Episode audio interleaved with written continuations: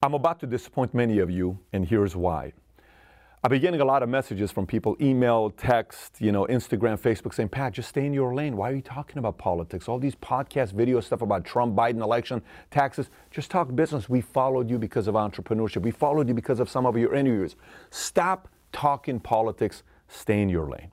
So I wanted to use this moment, this platform here, to share with you and kind of clarify our relationship together. So there are a lot of different kinds of people that follow my content. Number one, there are those of you who found me five years ago after watching Life of an Entrepreneur in 90 seconds. There are those of you who watch all the business, sales, and entrepreneur content I put up. Some of you enjoy watching the breakdown videos I have on different topics US China trade war, Brexit, Venezuela, history of US Iran conflict, minimum wage, etc. Some of you watch the bodybuilding interviews. Some watch the mob interviews. Some of you like the Motivation Monday videos. Some read the book, Your Next Five Moves. Some attended the Vault conference. Some of you accidentally follow me because someone recommended it. There are some of you that work with me currently or used to work with me in the past. Some of you sincerely hate what I have to say and want to find ways to undermine any positions I may have. Then there's those who agree or disagree with me politically.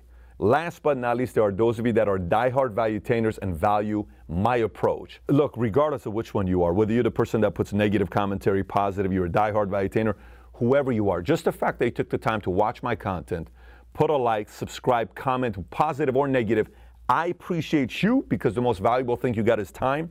And for you to give me your time, that means a lot to me. But having said that, I also want to prepare you for a relationship moving forward. I'm very comfortable in my own skin. I'm very comfortable knowing you may or may not be in my life five to 10 years from now.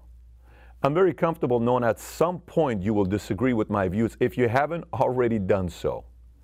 I'm very comfortable knowing I don't walk on water. I'm very comfortable knowing I don't have all the answers. I'm very comfortable knowing I'm extremely confident in my abilities to reason any topic as long as I put the right amount of time researching. I'm very comfortable knowing that just like the iPhone iOS system keeps upgrading and fixing new bugs, I'll be doing the same as well.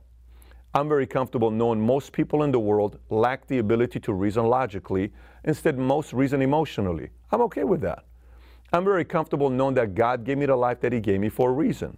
I'm committed to being one of His best soldiers this generation has ever seen. I'm very comfortable knowing that some of my views will face opposition.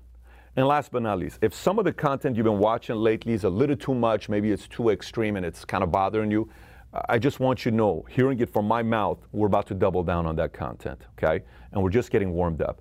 So I'm saying this to you because our relationship matters to me a lot. So if you don't like my approach, I highly suggest you unfollow now. However, if you like authenticity, if you like somebody that's willing to share with them what's on their mind, if you like somebody that doesn't want to BS you or play around with your time, you may want to stick around because this is going to be a very wild ride. But regardless, I'm not just going to shut up and dribble. We're going to keep doing what we're doing right now. Either way, I appreciate your time.